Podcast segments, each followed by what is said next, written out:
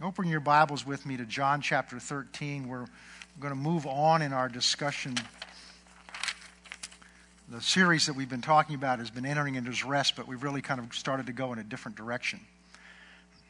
I just felt as we were worshiping this morning, and um, as even we were listening to that wonderful special number, just to ask myself this question, and therefore to ask each of us this question. And that is who is Jesus to you right now? Is he a concept? Is he an idea? And this can change in a day to day basis because you can this is why the bible tells us to continue to be filled with the spirit it tells us to continue to do certain things it talks to us peter talks to us about being diligent about certain things why because the reason that we need to continue to be filled with the spirit is because we leaketh in daily life with all the issues of life around us and all the things pulling at us, it's very easy to get distracted and to let our heart get distracted. And we talked a number of weeks ago about, about, about the warning in Hebrews 2 that we not stray away or wander away or be pulled away from the, the foundation of our salvation, which is our faith in Christ. So we, that's why we need to be diligent in the things that we do. We need to be diligent in our in spending some time with the Lord every day and throughout the day. We need to be diligent in spending some time in the, in the Word, not so that we can check it off that I fulfilled my obligation. It's like you don't eat in order to fulfill an obligation, do you? You don't drink water or fluids to fulfill an obligation. You eat and you drink water and fluids because you need them to survive. Now, it's wonderful that it's pleasurable and we can enjoy it, but I've got news for you: the Word of God's pleasurable and you can enjoy it, and the and fellowship with God. In fact, if, if your prayer life is a burden, if it's obligation and it's hard and you don't look forward to it, then that's an indication that there's something that you're not experiencing because God's the most exciting being that exists. The Bible tells us that there's a rest that we can come into, and that's a rest in the Spirit and resting from this from our own efforts.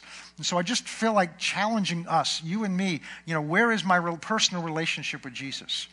You see the most exciting thing about it? We sang, Jesus, you're the, the center of my life. Well, is he? Not the center of my activity, but the center of my heart. Is he what I get up for? Is he what I do go through my day for? And I suspect that all of us can be challenged in that area. But the Bible says, taste and see that the Lord is good. Taste and see that the Lord is good. Because that's what motivates us, is when you get a taste of something, I want more. I, I, ha- I have trouble having a little bit of ice cream because I get a taste of ice cream, I want more. So my wife said, well, let's give you a little bit. I said, I know what's going to happen. You know, somebody says, have a little popcorn. There's no such thing with me as a little popcorn. Because once I have that, if I don't have that first piece, I'm okay. I have that first piece, I'm not going to stop with one piece. And so that's the way we need to be with Jesus. Taste and see that the Lord is good. John chapter 13. All right. We started with a scripture which I'm not going to turn to, but it's over in Matthew chapter 11. And, and that's really what we're jumping off place. It's Matthew 11, 28 and 29. Jesus says, Come unto me, all you that are weary and, uh, and, and labor or heavy laden, and I will give you rest. And so the, we talked last week about Jesus is telling us if we're weary spiritually, if we're weary physically, if we're weary with life, his solution is to come to him. Not what we so often turn to, to come to him. But then he tells us what to do. Come to me, he says, and learn of me.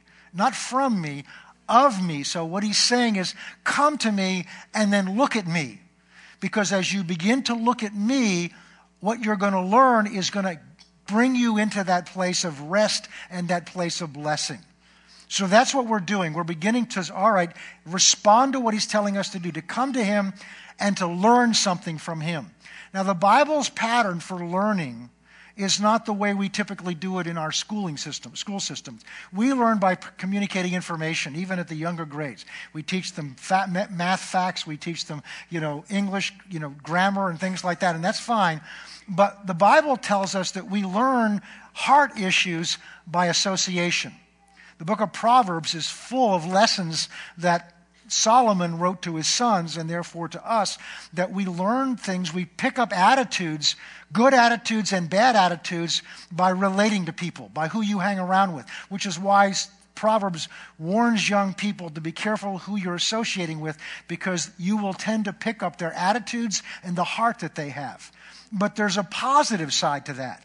If you hang around and associate with and have in front of you as models people that have a good heart, a good attitude, you'll begin to pick that up because it's contagious. And what Jesus is saying to him, come hang out with me because my heart and my attitude is contagious.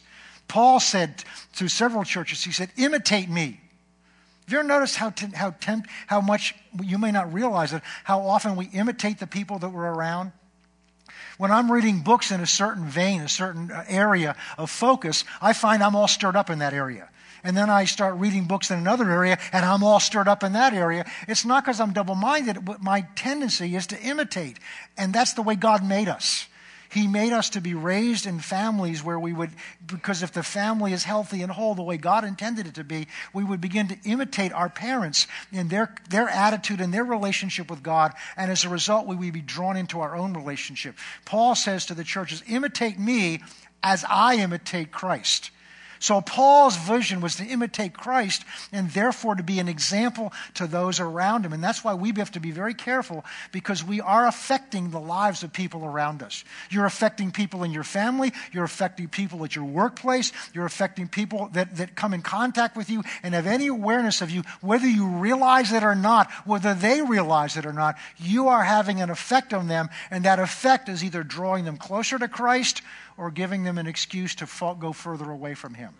And so, what we do, the way we conduct our lives, not just by the outward things that we do, but it's the inward attitudes of our heart, those are the things that begin to come on the outside and affect people around us.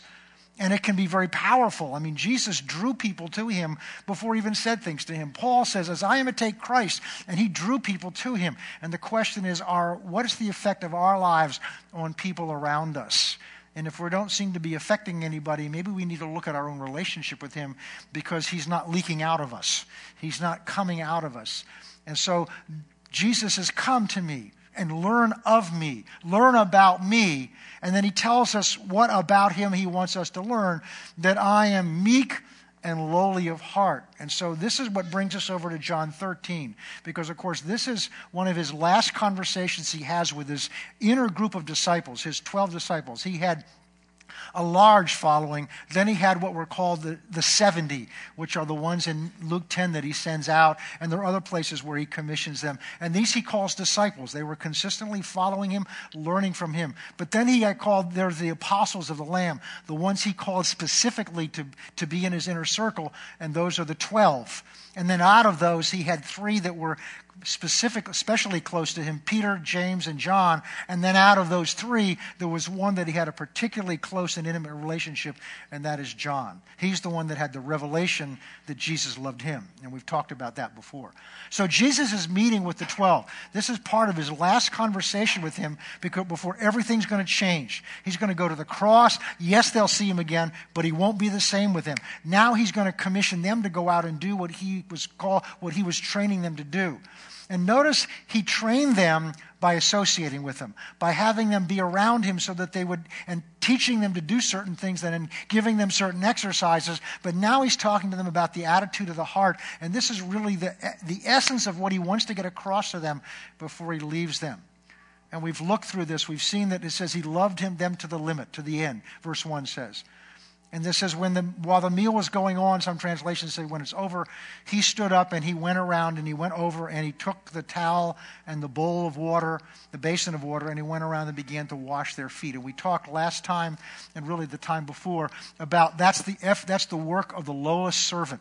That in a household, if you came into the household where your feet would be dusty and dirty from walking uh, on, the, on the roads because they wear, wore sandals and their feet were exposed, that the lowest servant would take your shoes off, your, your sandals off, and wash your feet with a basin of water that was kept there, and then probably put your sandals back on again. And it was so common and so menial and so, so, so lowly. It was given to the lowest ranking servant in the household, and you most likely would not even noticed it was going on.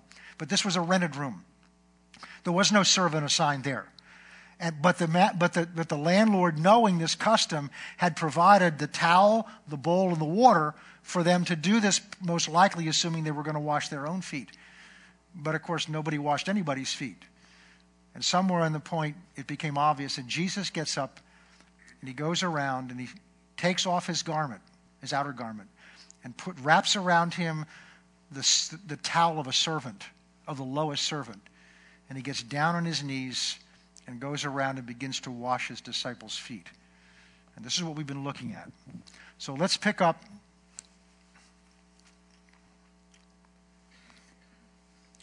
verse 6. And then he came to Simon Peter.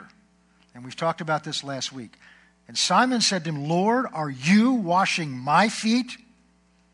And what he's saying there, and this is what we spent time on last week, Jesus is saying to him, he goes, Well, let me read on. Are you washing my feet?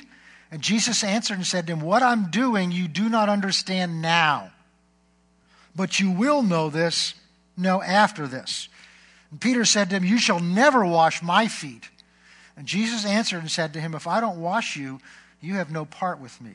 What we talked about last time is that what Peter's attitude is, and, and, and to a large degree, we can have this attitude without realizing it. Peter's attitude was, Lord, I know who you are. I'm the one that the Father revealed you are the Christ, the Son of the living God. I know you are the Lord. I know you are the Messiah. I know you are the chosen one. I know you are the Son of God. And you're going to wash my feet? No, no, no, no, no, no, no. I should be washing your feet. And that sounds wonderful. Doesn't that sound so spiritual? Doesn't sound, that sound like a commitment? Peter's saying, I am, I know who you are. I should be serving you. I should be worshiping you. I should be honoring you. And Jesus goes on and says, Yes, but before you can do that, you've got to allow me to serve you. You've got to allow me to do something to you. And Peter says, No, oh no, I can't let that happen. And what's getting revealed here is spiritual pride. what I'd never seen before, because I'd looked at this story many times before and said, Well, boy, boy, Peter really didn't have it right, did he? Until a number of about a month ago, God began to deal with me and show me the Peter in me.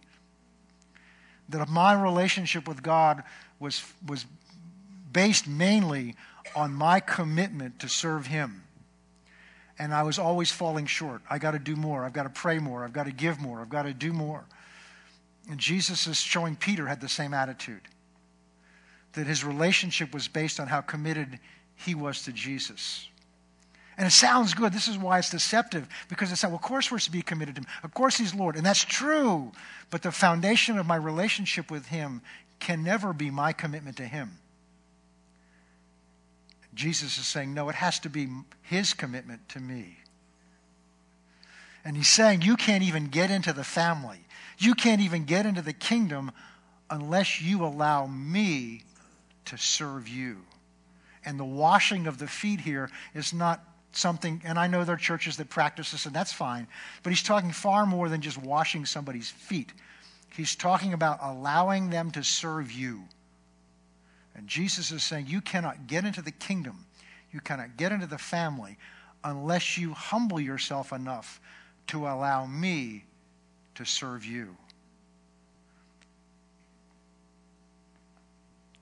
And we learned last week that unless we do that, Everything we do is an effort to establish for ourselves our relationship with Christ instead of allowing Him to establish it in us.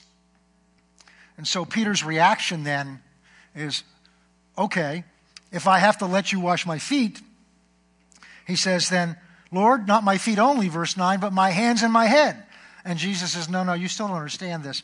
He who is bathed needs only to wash his feet but, he, but is completely clean. And you are clean, but not all of you. What he's saying here is that once, once I, because he's talking about going to, he's going to talk to them about going to the cross for them. Once I've cleansed you by my blood, you don't have to get cleansed again. But in the process of life, your feet will get dirty. And so you need to come to me when that happens and allow me not just to have washed you that one time, but allow me to wash your dirt that you got on you through this day's life's activity. In other words, forgive you. To come to the cross for forgiveness. You see, there's some people that there's the Bible, the church always goes to one extreme or another.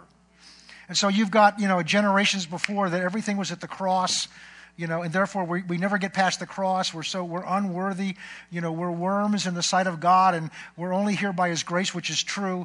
But we never went, they never went on to victory. They went over, never on to overcoming things. Everything was going to be in the future when we got to heaven. And so, about 15, 20 years ago, we began to have a teaching begin in the church that we're more than conquerors through Christ and that we are sons of God and that we are seated at the right hand of Christ, of God in, in Christ and on all the glory, things that come to us through Christ. And that's wonderful, but we go so far with that we forget the cross. And we take it for granted. We just assume it's kind of you walk by and say, Hi, thank you, Jesus. And we go right on into the throne room without, and it's the balance of the two. It's the balance of the two that we need to. And the wonderful thing about the Holy Spirit is when you start getting off balance in one way, if you're sensitive, He'll show you and bring you back. As long as you're willing to move and not hanging on to something just because you think that's right because we're human. We just, you know, from day to day, we can kind of drift with the wind. It's like a boat setting its, its course on the water or a, an airplane setting its course. It sets its course. They file a flight plan, they set their course. But between takeoff and landing, most likely they got off that course somehow. And there's systems in there to warn you that you're off course and you begin to come back. Well, you have a much more reliable system in you to warn you that you're off course. It's called the Spirit. It's called your Spirit. Uh oh, something's wrong but you need to live your life in a way that you're sensitive to that, sensitive to that prompting of the Spirit. All right, so what Jesus is doing here, Jesus is, remember, Jesus is teaching them something about himself.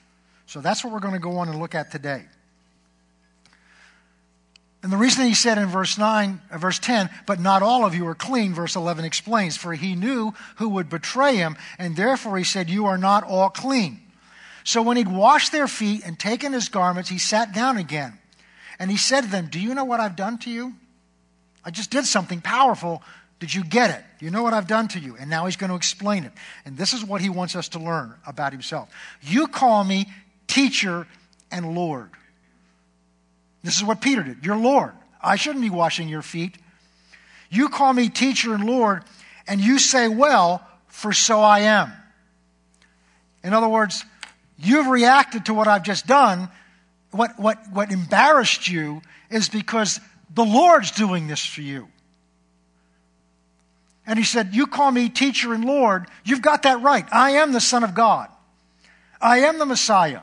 I am Lord. I am the rabbi. I am your teacher. You call me that, and that's what I am. So I didn't do this because you were wrong. I am the Lord. I am who you see me to be. But this is the lesson verse 14. And here's what I want you to know. If I then, your Lord and teacher, have washed your feet, then you ought to also wash one another's feet. For I have given you an example that you should do as I have done to you.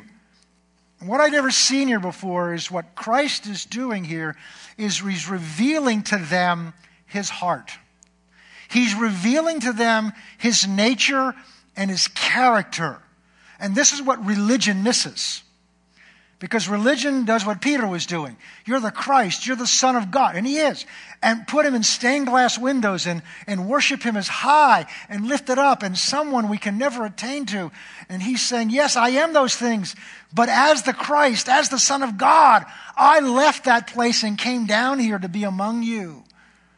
And I came down here as the God that created the universe, as the God of holiness and righteousness. I came down here to walk among you so that I could wash your dusty, dirty feet. Wow. Wow. It says in Ephesians, I think it's chapter 2, that if the rulers of this age had understood that, they never would have crucified the Lord of glory. Satan, it never entered into Satan's mind that God's Son would come to this earth and die for them, die for such, for such as us. And Jesus is saying, This is who I am. I told you earlier to come and draw near to me and learn of me. This is what I want you to know about me. Yes, I am Lord. Yes, I teacher. Yes, I am the, the, the, Messiah. I am those things. But the essence of being Lord, the essence of being Messiah, the essence of my nature is that I've come to serve you and to do whatever it is you needed. Now, if I, Lord, the one who created all of this, if I, the Messiah, the Son of God, if I have come for this purpose, and that's my heart, then you should go and do likewise. Imitate me, in other words. Take my nature on you. Begin to act as I've given you an example. And see, what we've done is we know we're supposed to go take care of each other. We know we're supposed to serve each other, but we do it as an obligation. I'm supposed to do it because I'm a Christian. I'm supposed to do it because that's what the Bible says. I'm supposed, but see, anytime we do something because I'm supposed to do it, then our heart's not in it. Then it's an obligation. It's like the child says, All right, I got to clean my room. Mom says, I got to clean my room. I got to clean my room. All right, let this stuff goes over here, and we'll shove this under the bed, and this has got to go. So I can come out and say, Mom, I did it. I cleaned my room. And that's very subtly can be our attitude with God. Yes, I served. I served in church. I did what I was supposed to do. You know, they asked for people to work in children's ministry, and I did it because I know they, I'm supposed to do that. And I prayed today because I'm supposed to pray, and I did that. But our heart's not in it. Aren't you glad Jesus didn't come with that attitude? Aren't you glad his heart was in it? The beginning of that chapter says he loved them to the limit. He held nothing back.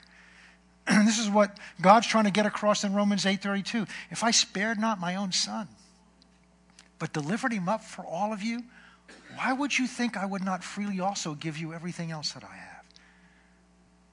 It's a hard issue. It's a hard issue. And so Jesus is saying, You're right. I am the Son of God. I am the Messiah. I am the rabbi. I am the teacher. And if I've come with this attitude, for you. Use that as an example to be like me. Not do what I did, to be, but to be, be like me. And if you're be like me, then you will do what I've done, but with your heart in it.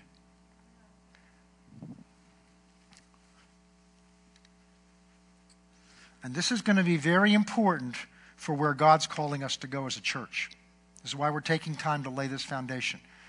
Verse 15 again, for I've given you an example that you should do as I've done. for most assuredly I say to you that a servant is not greater than his master, nor is he who is sent greater than the one who sent him. Verse 17 says, If you know these things, blessed are you if you do them. And the tendency that we have is to read these things, to listen to sermons on them, to get inspired by them, and we feel good about that because it encourages us, it gives us hope. But the blessing is when we then go do it. We begin to act on what we believe. Well, let's take a, let's take a look at another uh, insight into this. Let's go to Mark chapter 10.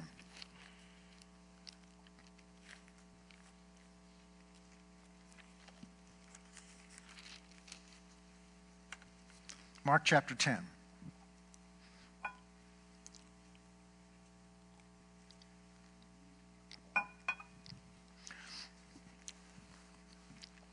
Verse 35. Then James and John, the sons of Zebedee, came to him, saying, Teacher, we want you to do for us whatever we ask. That's kind of a loaded question, isn't it? We're going to ask you something. Tell us now that you're going to do it. Now, Matthew's version of this says their mother came to him. And he said to them, What do you want me to do for you? And they said to him, Grant us that we may sit, one on your right hand and the other on your left, in your glory. Now, just understand what that meant. In, in the ancient world and in that culture, the positions of authority and honor was obviously to the one that's sitting on the throne is the king. He's the ruler. He's the source of authority. Everything comes from him or her But then the next highest position of authority was at the right hand of the king. And that was usually going to be for the prime minister or whoever was in charge of carrying out the king's edicts. The next highest position would be on the left hand side. So, what James and John are asking is that in, the, in, in heaven, in glory, when this is all over with, that they be given a position that's exalted above the rest of the disciples, that be right up next to him. They're looking ahead of time for their position in heaven. And it's fine to be looking ahead to make sure that what we're doing here is determining some things there, but Jesus is going to tell them in a minute or so that that was not his to give. We're getting an insight into their heart. And Jesus said in verse 38, He said to them, You don't know what you ask. Are you able to drink of the cup that I drink and be baptized with the baptism with which I'm baptized? Now, let me explain to you a little bit what he's saying there, because it kind of ties into something we teach on spiritual authority here. They're looking for the, they're looking for the authority and they're looking for the, the prestige that goes with that position, sitting next to him. Jesus doesn't see it in terms of prestige and in terms of authority, he sees it in terms of responsibility. Because his question is if you want that authority, are you able to take on the responsibility for which that authority is given to carry it out? Because spiritual authority is not an end of its own. Spiritual authority is a tool that's given to you to carry out a responsibility that you've been given. So, whenever God gives authority to somebody, it's because He's already given them responsibility. And we like the authority, but we don't want the responsibility. And God gives responsibility first, and then in order to carry that out, He gives you authority. So authority is never a badge or of, of, prestige or an honor. Authority is simply a tool God gives us to carry out the responsibility. Here's a great example. They're talking in terms of authority and prestige and position, and Christ is looking in terms of responsibility. He said, All right, if you want to be there, if you want to be right next to me in that position, are you willing to take on what I've taken on to get there? And of course, they say, Oh, sure we are, having no clue. And he's so gracious.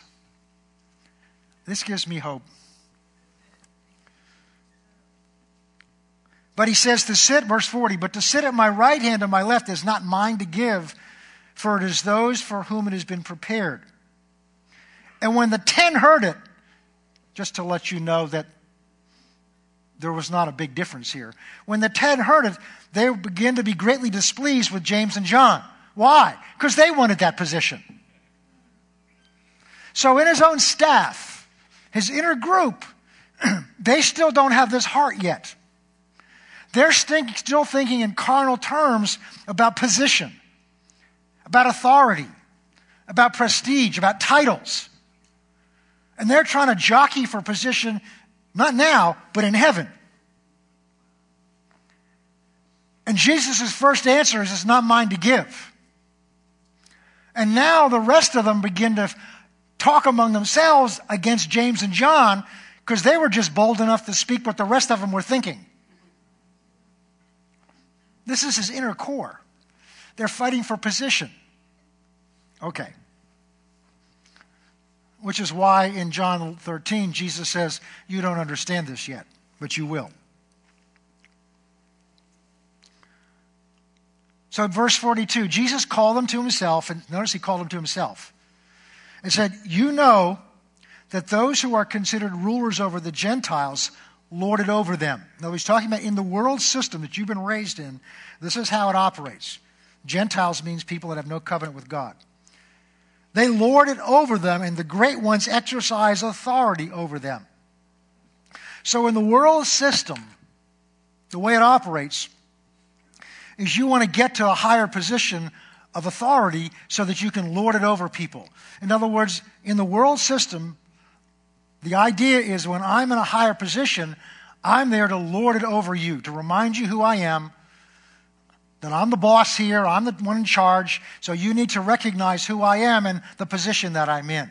He says that's what the Gentiles do, those that have no covenant with God, those who don't know God. What we're going to see is God's not like that.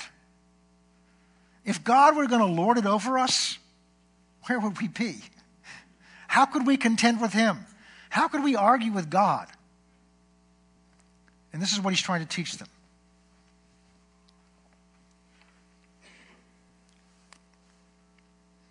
Verse 43 Yet it shall not be so among you, but whoever desires to become great among you shall be your servant.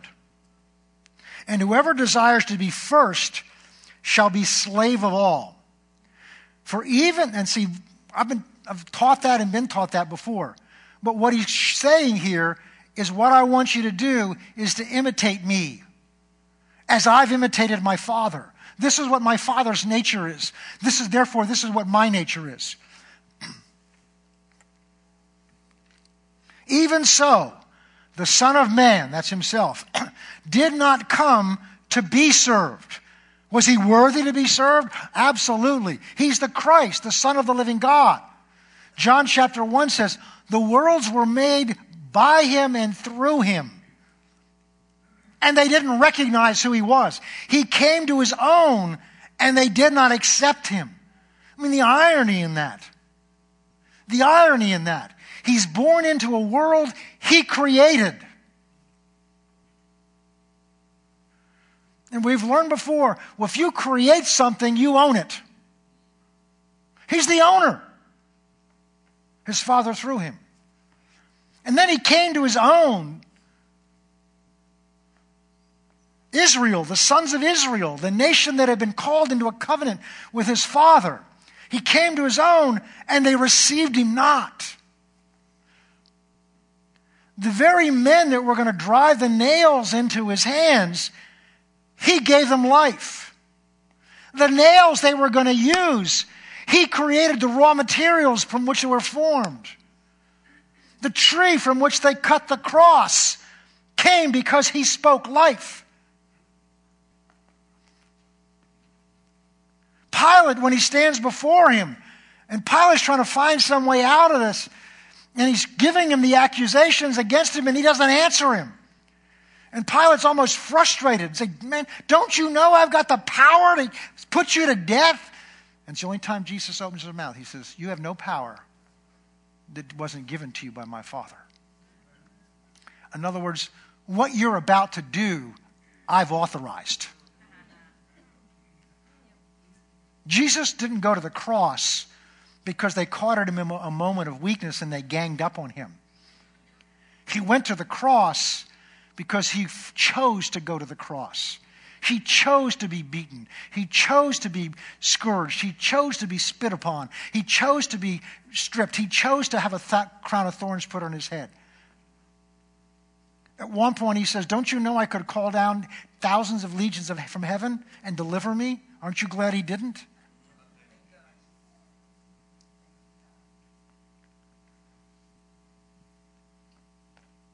The Son of Man the Christ, the Messiah, didn't come to be served, he came to serve. Why? Because that's his nature.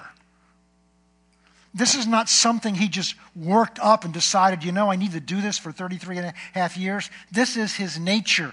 This is the Father's nature, is to serve. The kingdom of heaven works on the opposite principles of the kingdoms of this world. we talked about that a few years ago. We talked about the upside down kingdom. The world system says if you want to have something, you better go get it for yourself. God's kingdom works on the system. If you want something, then give what you have. And this is another one of those principles. If you want to go to the top in the kingdom of heaven, the top in the kingdom of heaven is at the bottom, serving. Okay, let's move on. quiet in here. That's good. We're listening. All right. For the Son of Man did not come to be served, but to serve. And how did he do it? To give his life as a ransom for many. Ransom means he paid a debt he didn't owe. And you and I owed a debt we couldn't pay. And he came to pay our debt for us with his own life. Let's go to Philippians chapter 2. We'll see this in a little different context here.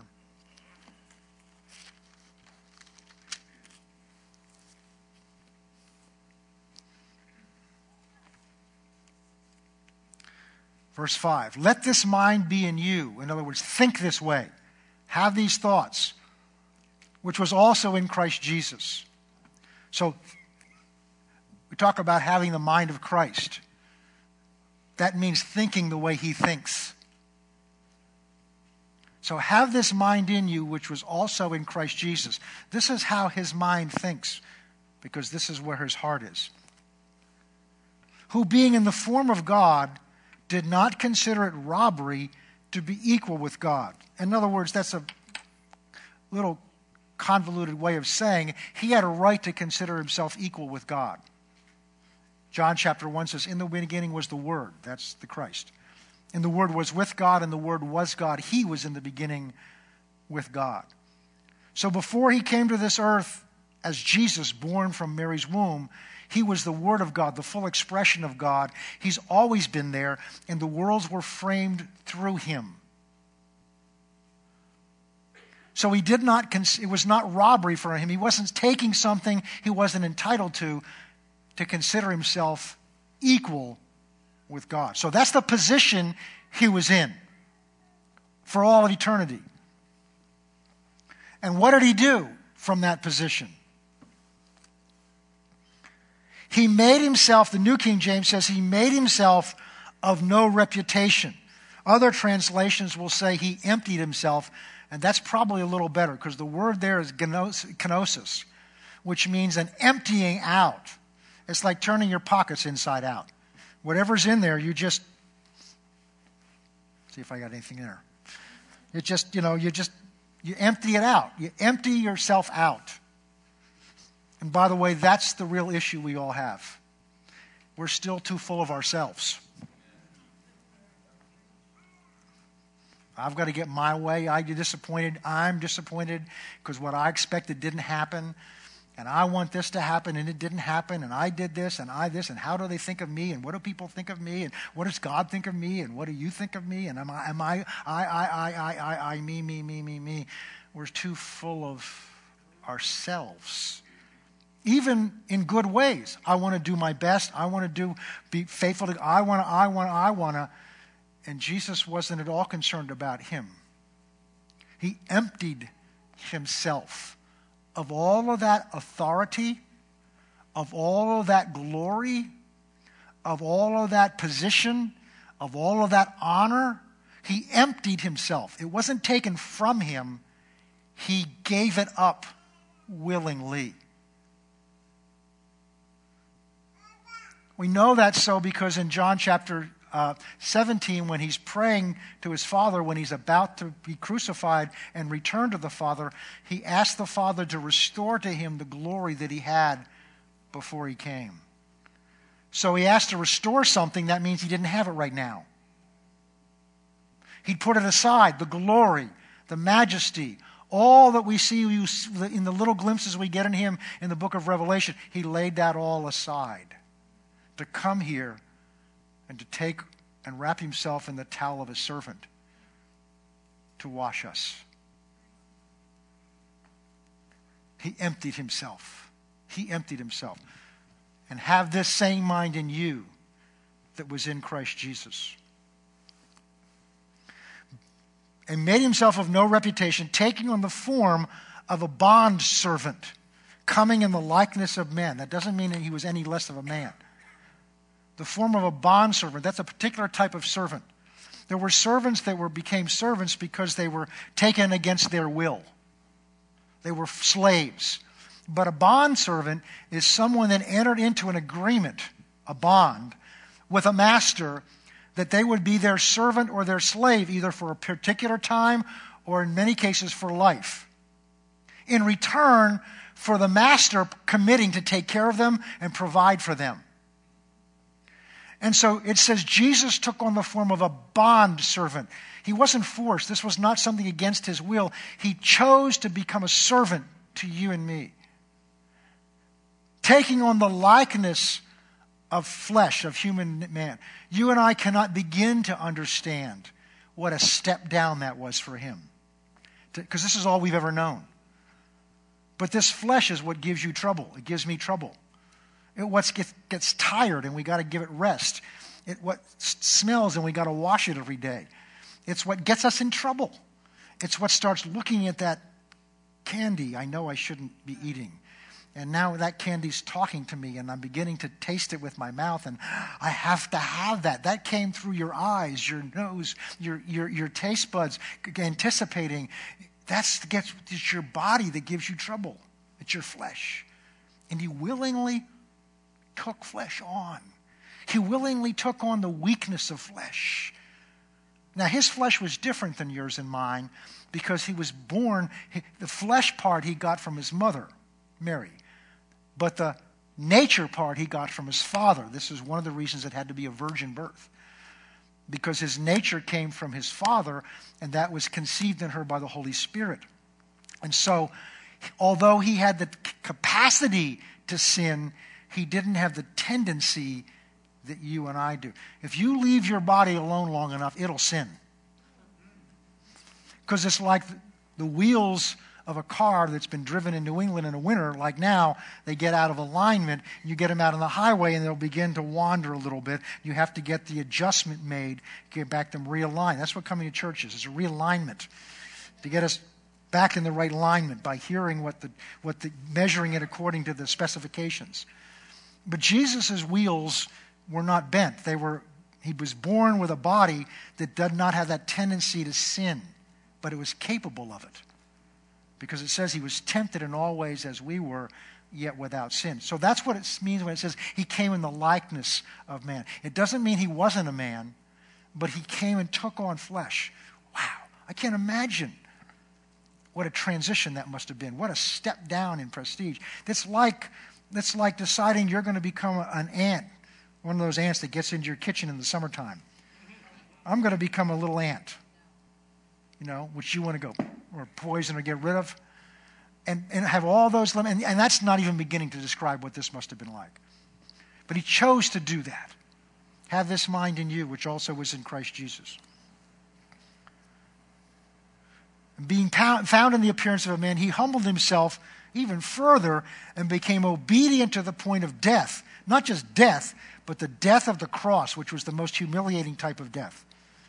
Therefore, God has highly exalted him and given him a name that's above every name, that the name of Jesus every knee should bow, those in heaven, those on earth, and those under the earth, that's in hell, that every tongue should confess that Jesus Christ is Lord to the glory of God the Father. Therefore, my beloved, as you've always obeyed, not in my presence only, but also in my absence, work out your own salvation with fear and trembling. He's not talking about working to get saved. He's taking the salvation that was put in you and work it to the outside. For it is God who works in you both to will and to do for his good pleasure. So, what we're learning here, what Jesus is telling his disciples in John 13 as he talked to them in Mark chapter 10, was I've come as an example to you. I've come as an example to you. And what I just did for you as an object lesson of washing your feet is a tangible example of what I'm about to do for you in a much grander and a spiritual scale. I'm about to go to the cross and give my life up for you. My perfect life, sinless life. I'm about to take your sin on me. I'm about to take your dirt on me. And I'm about to give you my cleanliness. What greater way to serve? I'm going to take your guilt, your shame, the punishment that you're due because of it. I'm going to take all of that from your past, all from the future. I'm going to take it all from everyone. And I've come here to take all that dirt, all that shame, all that guilt, all of that on myself and then pay the price for it so that it's paid in full. See, we're going to learn as we begin to talk about the gospel that God's mercy doesn't mean he closes his eyes to things, because then he'd no longer be righteous.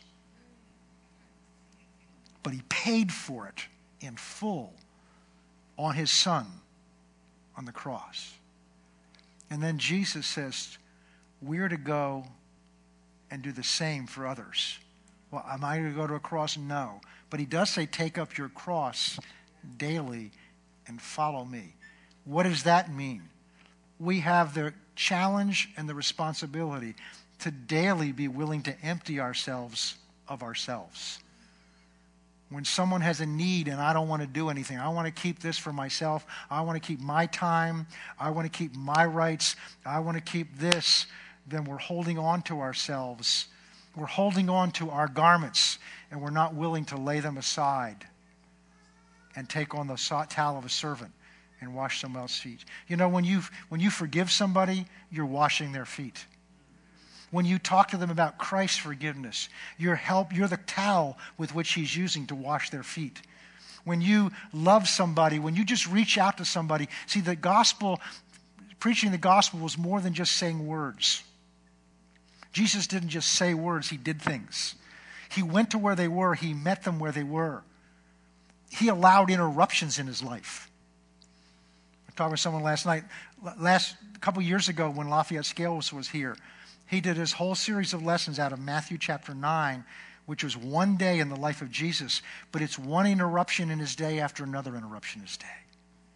And as he allowed himself to be interrupted by people's needs, God worked miracles through him to deliver and to set people free.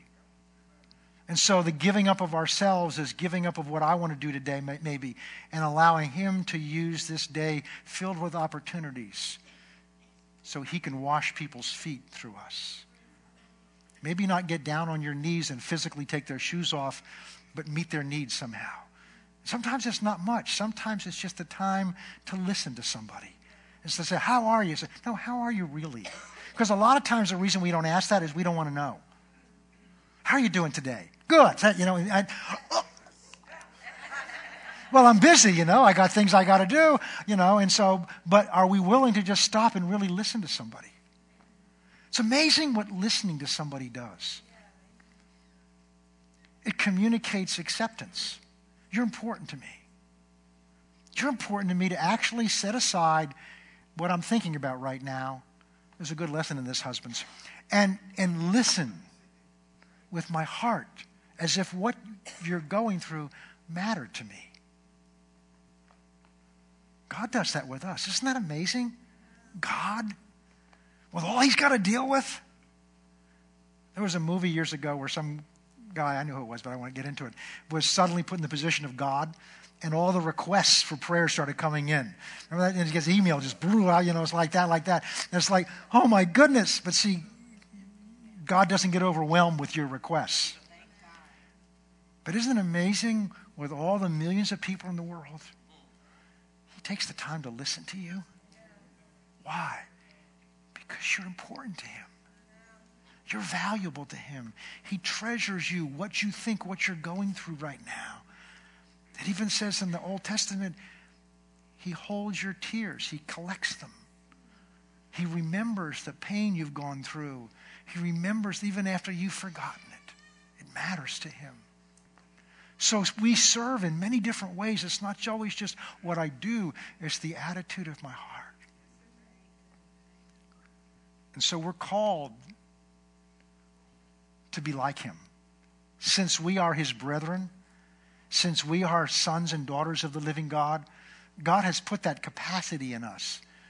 And that's why Jesus said, Blessed are you if you do these things, not just hear these things.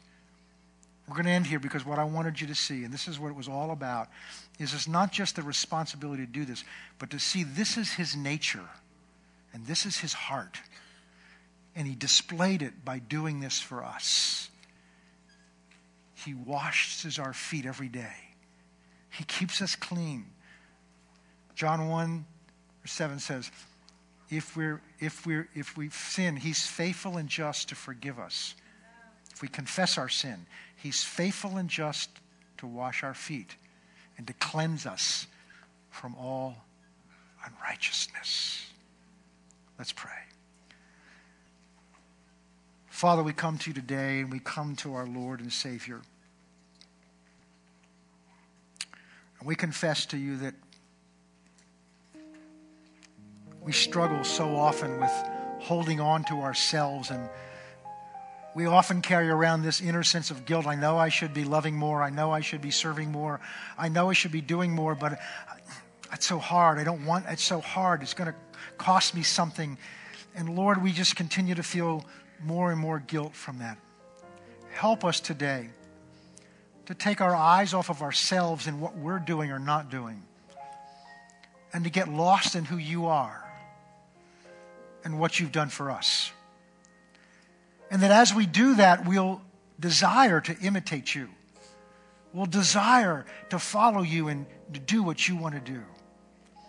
So today, my prayer for all of us is that you would open the eyes of our understanding to see your heart towards us.